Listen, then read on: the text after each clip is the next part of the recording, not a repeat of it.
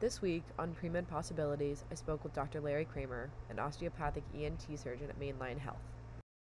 My first question for you is just when you were, I guess it's like kind of the beginning of like growing up in middle school, high school. Did you have any idea of like medicine as a possible job, and then um, how what was that like for you? So everyone everyone has their story. So my my dad was a family doctor. Um, um, most people in my family were doctors or lawyers. Uh, significant amount Yep. of doctors, several several uncles. So I can remember back when I was probably ten, my dad would say, "Hell, when you grow up, you'll become a doctor. You'll make a nice living. You'll be your own boss." And I'm Right. like, "Okay," you know. So it's like I, I heard about it for such such a such a young age. I was like, "Okay." You know? So i i guess i kind of knew if you asked me back in you know elementary school or middle school i you know when they ask you that question what do you want to do when you grow up? I and i and i actually still have that picture from sixth grade and it says doctor. So i've known for you know i knew for a long time that's what i wanted to do. So it just kind of you know that was my path. Um Yeah. so I'm, yeah kn- known for a long time um about that. And how was it in college once you got there, kind of figuring out? I'm I'm sure the pre med requirements were kind of different um, back in the day, you know, but how college. was it? With, So, so I, I was, you know, I was, a, I was always kind of very motivated. I, I, I wanted to do well. yep.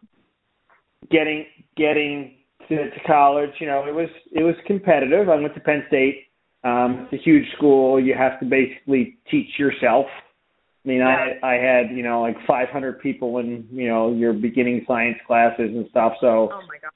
going to the TA, it was it was just ver- it was very large, but that actually Yep. made it better for me going forward because medical school you you're kind of teachers professors are there, but they're not really they don't really they don't you you have to fend for yourself. Um, yeah. So I, I found that study groups, you know, worked really well for that. Um, so along the way of becoming a doctor, nothing really sort of, you know, threw me off.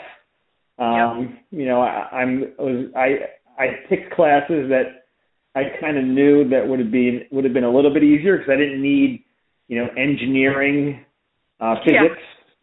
Uh, I, you know, I didn't. So why why take that? Um, yeah. Didn't don't need so I, I, I to yeah I tried to pick and choose what was going to be best because the the upsetting thing about it is a lot of classes you take and you struggle with and you get upset about and you don't really need going forward. Um, Yeah. So it's kind of disappointing in that in that respect. Mhm. Um, so I for certain classes, and later on, it's like, oh, Yeah, you didn't you didn't need to kill yourself for that. Um, Yeah. and that's even more more pertinent going as you get into medical school. But what I what I as look looking back on college is I was not really a, a very efficient studier. So I, I studied I studied for time, not for learning, because I thought if you studied more, you do better, and that was not the case.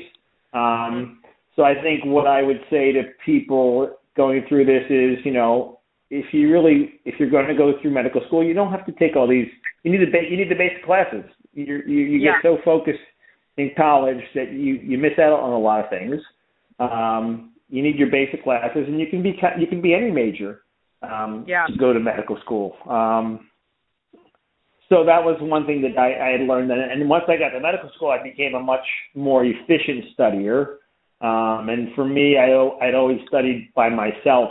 Um, but when I got to school, medical school, I found studying with groups because someone else saw the same equation in a different way. And I was like, oh, Yeah. that, that's easier. I can remember that. So that, that to me is very, very helpful by finding the, the right people to study with. yeah, just being able to Um, exchange ideas and kind of, I think. Yeah, yeah. that's- It's it's it's, it's you know you can divide and conquer, and you can get different views on the same thing, and um, it's I think it was very very helpful, and then you can commiserate and um, Yeah. go through you know the hell together, uh, which Yep. makes it makes it easier. a Um, so nothing time. really threw threw me off the path. Um, like you know, blood never bothered me, and so I, I just kept kept going. Um, I guess Yeah. if it threw me off the path, I would have found something else to do. Um, Yeah. But uh, I stayed on straight on the straight and narrow. And I know that you mentioned to me that you went to osteopathic medical school and then osteopathic residency, right? Right. So my my most people in my family were osteopaths. So for people who don't know what osteopathic medicine is, um, uh, uh, Doctor, his name was Andrew Taylor. Still, he was an actually an an an, an MD in allopath who started osteopathic school because at that time, and we're talking, you know, around the Civil War, the only Right. way to treat things was was with medicine. So his idea and concept was, you know, the body can heal itself, uh, and through osteopathic manipulation, your body can heal yourself and cure diseases and everything else. Mm-hmm. So when my dad was going through school, you know, osteopaths were looked at as quacks. Like he had to like Yeah. sneak into grand rounds at temple with his buddies because they won't let him in. Um, this Wow. is going back, you know, in in in the you know he he graduated medical school in 1951 and practiced for 50 Mhm. years. So this was back in you know different times. Um, So for me, if you ask me why I went to osteopathic school, I did well in college. I mean, my grades were probably a three three, but they weren't a three eight or three nine. Um, And I probably would have had a very much I would have had a much more difficult time getting into allopathic school. I knew osteopathic medicine from my dad, so I was happy to do that. Um, and for me, for me, it didn't it didn't make a difference. I mean, and again, now jumping forward 2021, it's a completely different world. I mean, I'm telling you stories that are you know are dated, but it was a different time back then. Um, so I, I think it just the the end result is you become a doctor. Um, there are osteopathic residencies in most specialties. That there are MD residencies, and today there's there's no real difference. Um, so I just I think it gives you more opportunities. And if you want to be a family doctor and treat people in a non, not, well not non-traditional but more of a holistic manner, that's where osteopathic medicine sort of has its role. Um, for Mhm. me as an ear, nose, and throat doctor, it doesn't really have a role in that respect. Um, so when you were in osteopathic med, uh, osteopathic medical school, was there there was was it like the same kind of basic classes that you had to take, and then I think third and fourth year starting to do rounds at hospitals, or was it more focused on okay, Yeah, so looking at the body? No, so the, so the no, the curriculum was the same. The first two years are you know your basic sciences, and um, and then you start your rotations, you know, third and fourth year. But we had you know a class every semester in you know osteopathic treatments and learned how to do manipulation and that type of stuff. So we had the same exact stuff, except except for some extra training in osteopathic uh, manipulation, which at the time, and again, again, I grew up with that. So I, when I was when I'd be studying in medical school and my neck hurt, I would drive down to Yeah. my dad's office and he he cracked me like an accordion, and I'd I'd walk out like you know I'd like run out of there after I I got hobbled in there. hopping so and skipping. there was, you know, my God, it was like I can't move, and you know, my dad had these huge, big hands, and he was tall, and he turn over, but put your head down. And I'd be like, oh my God, this is great. I can walk. Um, and then I, I said, I'll see you next week. So I used to come down, and uh, I used to pick up my allowance. You know, my dad I was I was very fortunate. My dad paid for my school, which was at that time to go to school. So my whole medical degree from tuition and living was basically twenty five thousand dollars a year. So it's a hundred thousand dollars, which is not Oh cheap, but Yeah. compared to today's world, it's very cheap. yeah. So I used to come down the first of the month, used to give me my allowance, and I I didn't spend any money. I was studying, and so I kind of like made money through medical school because I saved it all. Um, yeah. so it was it was a good. Was, I was very fortunate. It was it was a good deal for me. Um, but those treatments basically got me through you know hours and hours of studying because he rejuvenated my spine in in a matter of Yeah. five minutes. So that was a, a, perk that I had. That's incredible. Um, I'm curious about so the osteopathic manipulation is that just more focused on kind of what your dad did to you in terms of like bones or like the alignment or things like that, or was it different? So it's more toward, more towards the al- the alignment of the spine helps to create helps to uh, reg- regulate your body So if the the spine is out of line and then the nerve is out of line, you get pain down your shoulder. Um, Right. You know, there's other other concepts like lymphatic drainage and other things, other techniques which sort of get very very esoteric. Um, but generally, for most of the time, for family doctors who are doing osteopathic medicine, it was um, just manipulation of your back and and keeping your back in line so you, you can walk right and and and feel good. So that he did a, he Right. as a family doctor he did a lot of that. Um, but there's there's you know those are the basic concepts were you know a holistic approach to medicine. Right. And so, how was um, osteopathic uh, residency for you? So you had you'd done me- medical school, you'd gotten to the end, and were there a lot of choices for you in terms of residencies and where you could go? So um, the, no, so the, again the choices aren't as as many as allopathic because there's many more allopathic schools and, and slots, but they're residencies and whatever. I mean, for me, I I kind of I realized what I didn't want to do Yep. So people people ask me how that? do you decide? So people say how do you decide you wanted to be ENT? So I, I it's very simple. There's a hundred things, you know. So I said I didn't want to be a psychiatrist. You know, I didn't want to sit in a room and look at things all day. I don't want to be a radiologist. I don't want to Yep. be look at dead bodies. Uh, so that you can go through. it. I don't want to deliver a baby. So you go through that. You start your list off, and then you don't. You, you eliminate lots of things. So now your list goes from a hundred to sixty. Yeah. And then Yep. then you have to make a decision. Do you want to be a surgeon or you, do you want to be an internist? To me, being an internist was like a horrible thought. Like I'm going to look at people's numbers all day long and listen to their heart where I can't even hear anything and and sit Yeah. around and look at that. so that that to me was like oh my god I can't do that. So Yeah. there you go. There's 30, 30 more things down the tube. So now you go from 100 to to 30. So then you Yeah. decide you want to be a surgeon. Okay, so my opinion is surgery different with different um, um, residencies and different types of medicine attract different type of people. So except probably for your dad, general surgeons are, are miserable because general surgery is miserable. You know, heart surgeons are very, you know, brain surgeons are very, you know, pompous. You know, you know, it's a different type of personality. That So when you get exactly down what to- my dad described when he was You know, to he like, "There's I- no way I'm gonna be a heart surgeon. Uh-uh, I can't deal with those egos. you know, and again, I, I think for that specialty, it, that's what you need. I mean, if you're going to be a brain Yeah. surgeon, you know, you, you got to, you know, so you that's, that's fine. Yeah. Yeah, absolutely. So, so to me, when you know, when, when you look at orthopedics, ENT, and urology, they're sort of all similar. And I did these different things, and I was like, oh, this is, this is cool. I like ENT. And then you do it again, and you're like, hey, I like this. So that's how I came to what I. You know, I, I eliminated a lot, and then I knew I wanted to be a surgeon, and then I found ENT. So that's where I landed.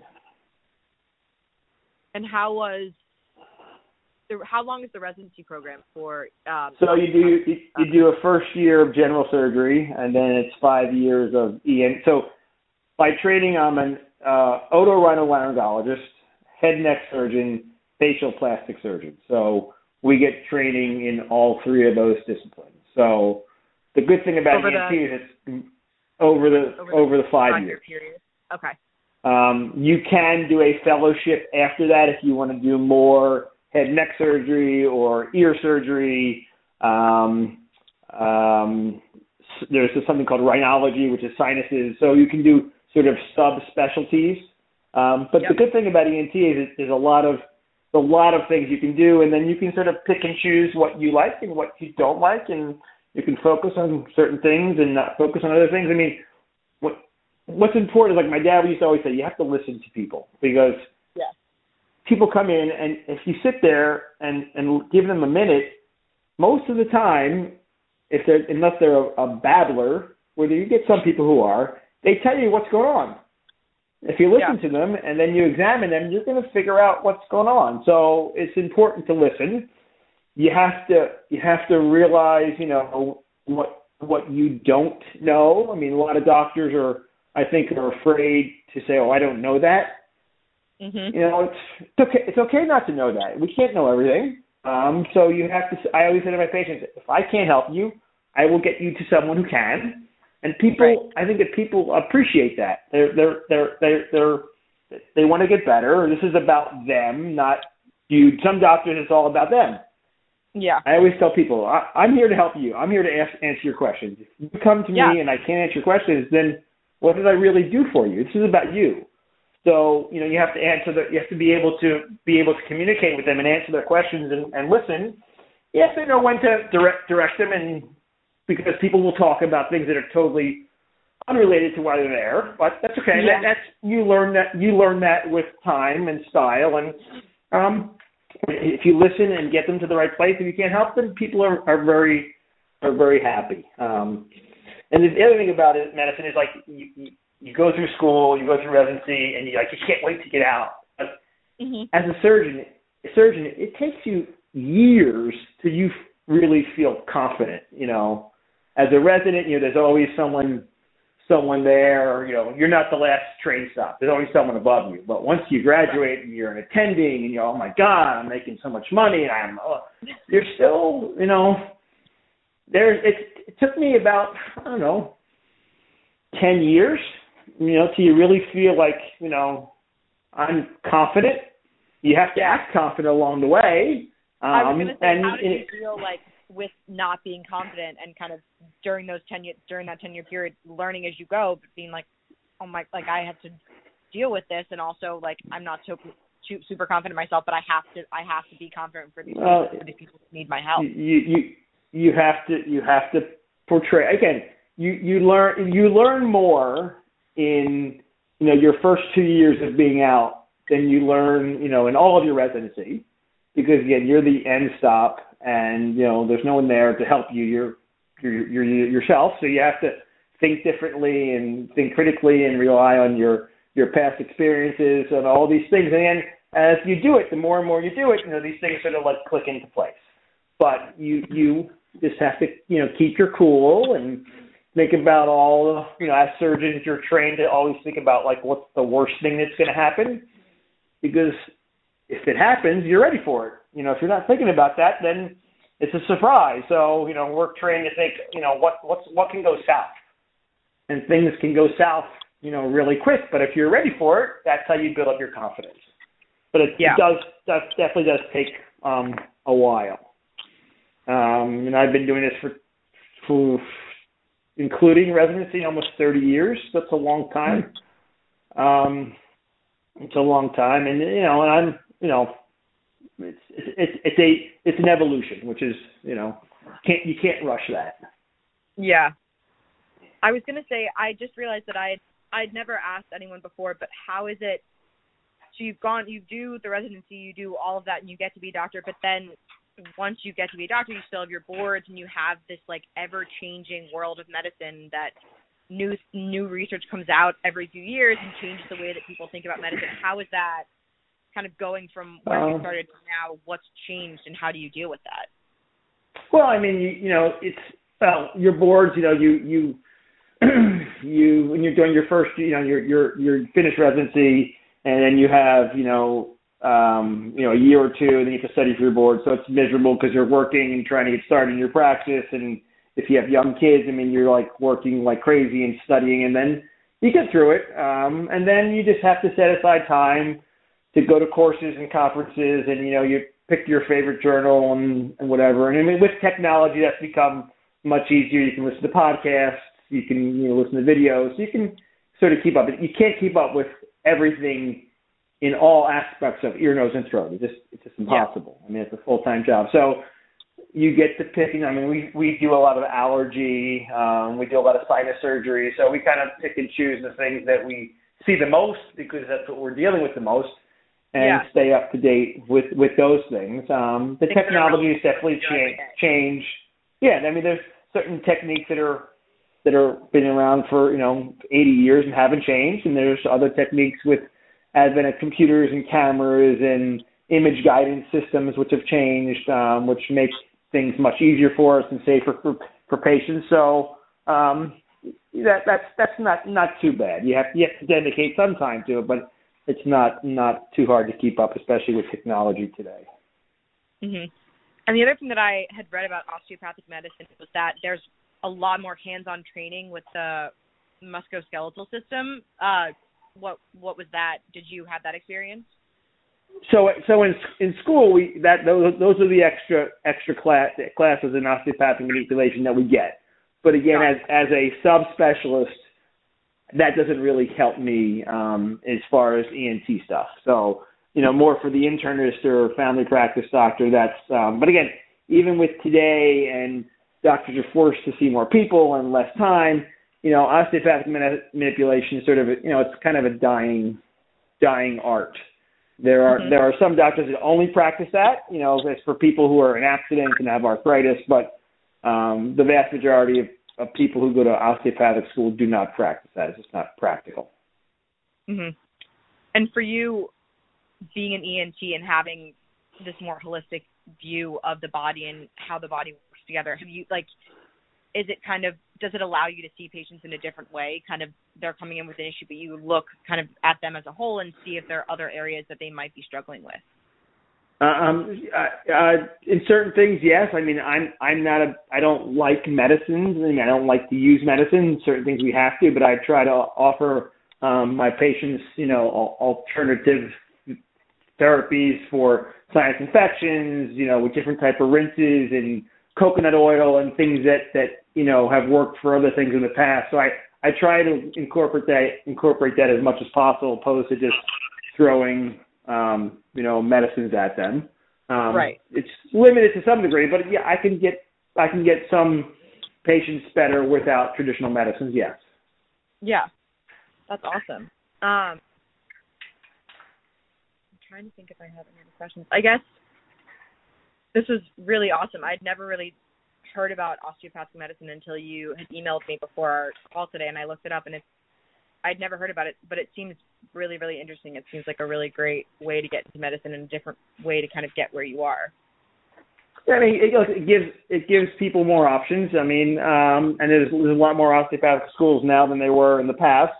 Um, they've grown, but I mean, as far as residencies and choices, I mean, you can pretty much do whatever you want through the osteopathic way, you know, uh, school also. Um, mm-hmm. So, I mean, like when I started, I was the first osteopathic surgeon at Phoenixville Hospital. So, if you don't know where Phoenixville is, it's you know right through Valley Forge Park, ten minutes from yeah. King of Prussia. Mm-hmm. But that, you know, at one time was the country. You know, it was like uh, you know all farms. You know, when I went up there, and this was in 1990, 1997, which wasn't that long ago.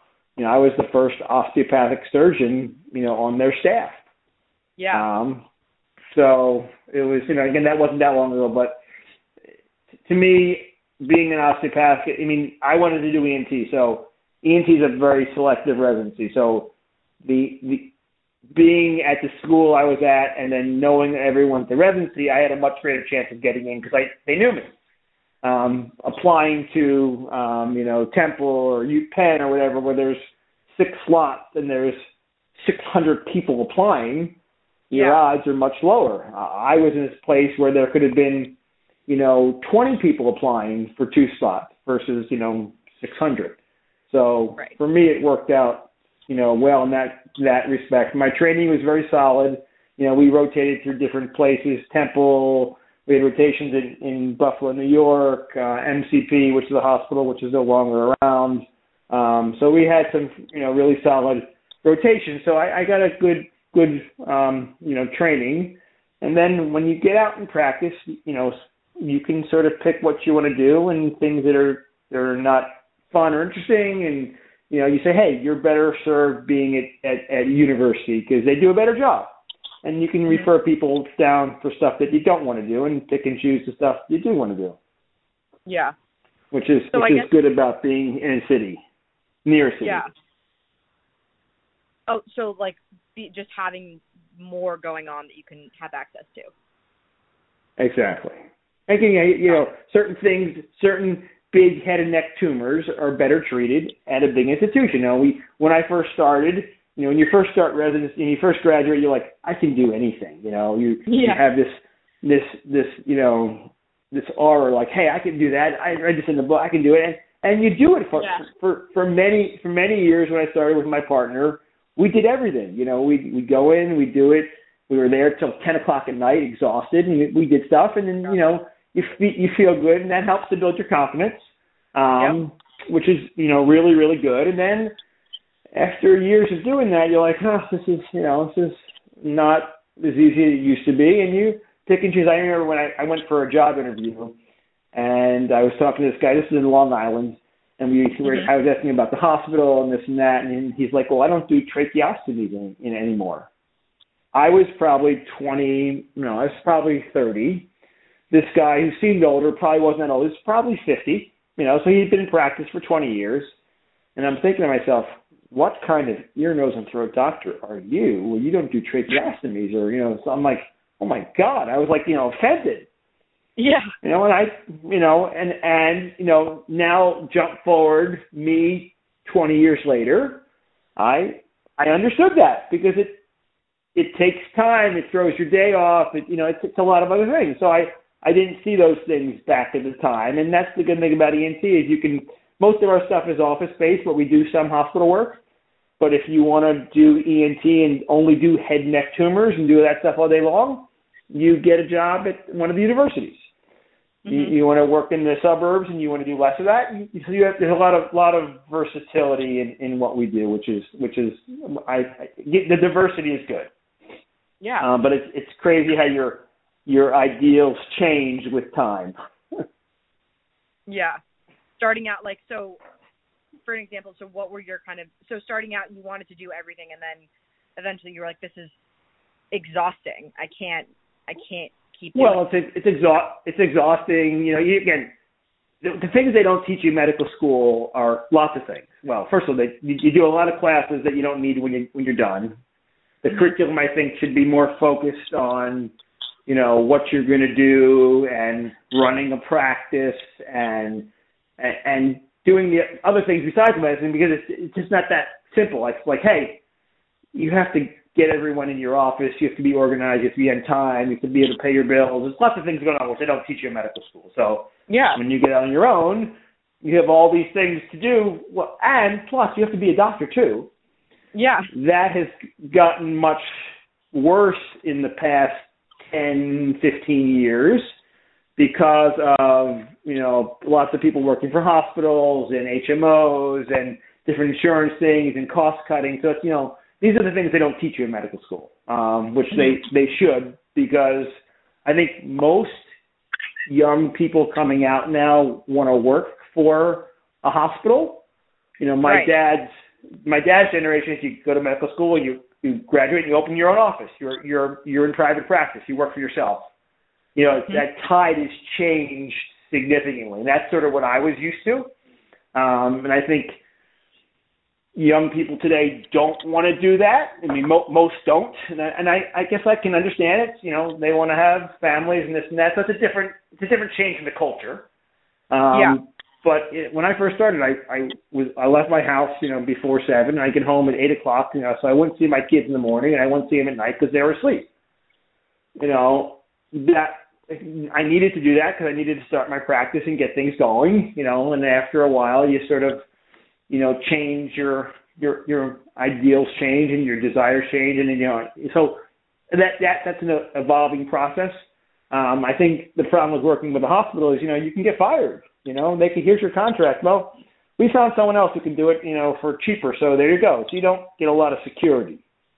You know, right. ha- being in private practice, you're your own boss. You make your own hours. You have, you know, a lot more autonomy. Some people like that. Some people don't. So it really depends. You know, what what you're want to do it. Want to do. I was always in favor of private practice and not really t- having someone else tell me, you know, we found someone else today. Have a good day. Yeah. So you know, um, there's, there's different options. Yeah, absolutely. I guess my final question is just looking back on how you got to where you are. If there was one thing you could tell your younger self about medicine, about what you've done, what would it be? Um, I think that I, I would tell well my younger self. I think I, my younger self and people today. People people always ask me, "Would you become a doctor again?" And and I I I, I say yes. The answer is yes. I think mm-hmm. you really have to want. I think you really have to want to do it because it's a lot of time and it was it's a lot of money. Yep. that you're you know you're in debt, so you really have to want to do it. And if that's if those things are okay, then it's it's worthwhile. I mean, I, I enjoy what I do. I have a good rapport with my patients. They I, I make them feel better. So it gives you a lot of you know satisfaction in that respect. I think you just have to sort of model your practice after what you want to do. And now that I'm getting older, I I pick and choose the cases I want to do, which is good. So I'm less stressed, and I want to get home earlier, so I can get home earlier. Um, so I think that it gives you a lot of options if you want to work in a hospital, if you want to work in an office. Um, there's a lot of good things. I think it's still you know a good solid career choice. Um, it's just a, just a long long road to get there. That's Yeah. the only downside.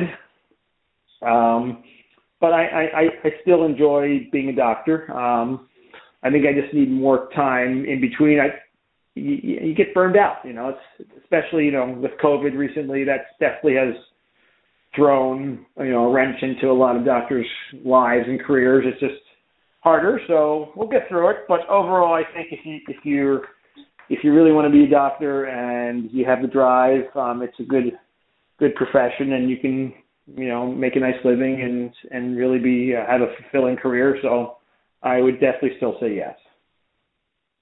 Awesome. Uh, Dr. Cramer, thank you so much for joining me today. This was awesome to get to talk to you and hear your perspective and hear how you've gotten to where you are. So thank you so much. Oh, you're welcome. My my pleasure.